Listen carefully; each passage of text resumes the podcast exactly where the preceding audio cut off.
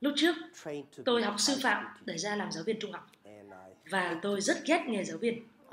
Tôi bảo là, ôi, làm sao con trai lại đi dạy được chứ? Cho nên ngày nào đi học, tôi cũng nghĩ rằng, hmm, khi mà tôi tốt nghiệp, tôi sẽ không bao giờ làm giáo viên đâu. Vì hệ thống của Trung Quốc lúc đó là nếu bạn học nghề giáo thì ra phải làm nghề giáo. Ngày mà tôi tốt nghiệp, tôi dọn đồ ra khỏi trường. Thầy hiệu trưởng đại học của tôi đứng ở cổng bảo rằng trách tí nào. Tôi bảo, vâng, sao ạ? Thầy bảo, tôi biết em sẽ đi đâu. Vì thầy là người cử tôi về chỗ dạy.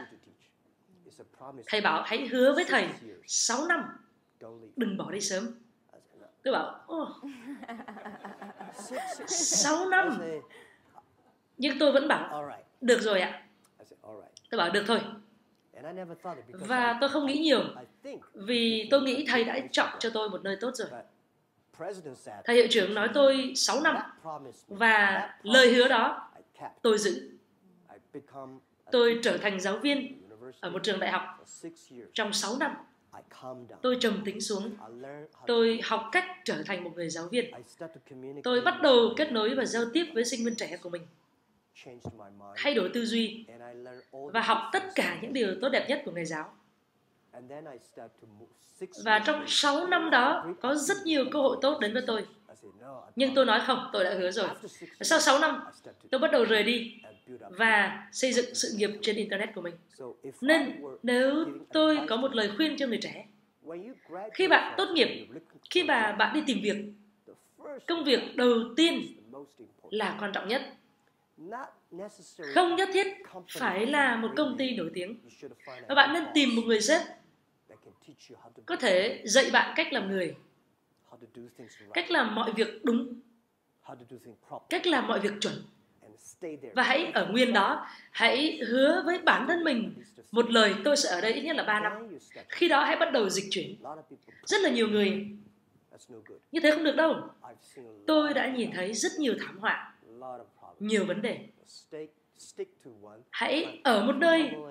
Thường tôi hay nói rằng khi bạn 20 30 tuổi bạn không biết nên làm gì. Bạn có rất nhiều ý tưởng. Bạn nghĩ là bạn làm gì cũng được nhưng mà thật ra bạn không làm gì được đâu. Cho nên là hãy đi theo một người thầy. Đi theo một người thầy thôi. Khi bạn 30 đến 40 tuổi, nếu bạn thật sự muốn tự thân làm một điều gì đó thì hãy thử làm đi. Khi bạn 40 đến 50 tuổi, chỉ tập trung vào thế mạnh của mình thôi. Khi bạn 50 đến 60 tuổi, hãy tạo điều kiện cho người trẻ làm tốt hơn. Khi bạn trên 60 tuổi, hãy dành thời gian với con cháu của mình. Hãy tận hưởng cuộc sống. Đó là cuộc sống. Cuộc sống nên như vậy.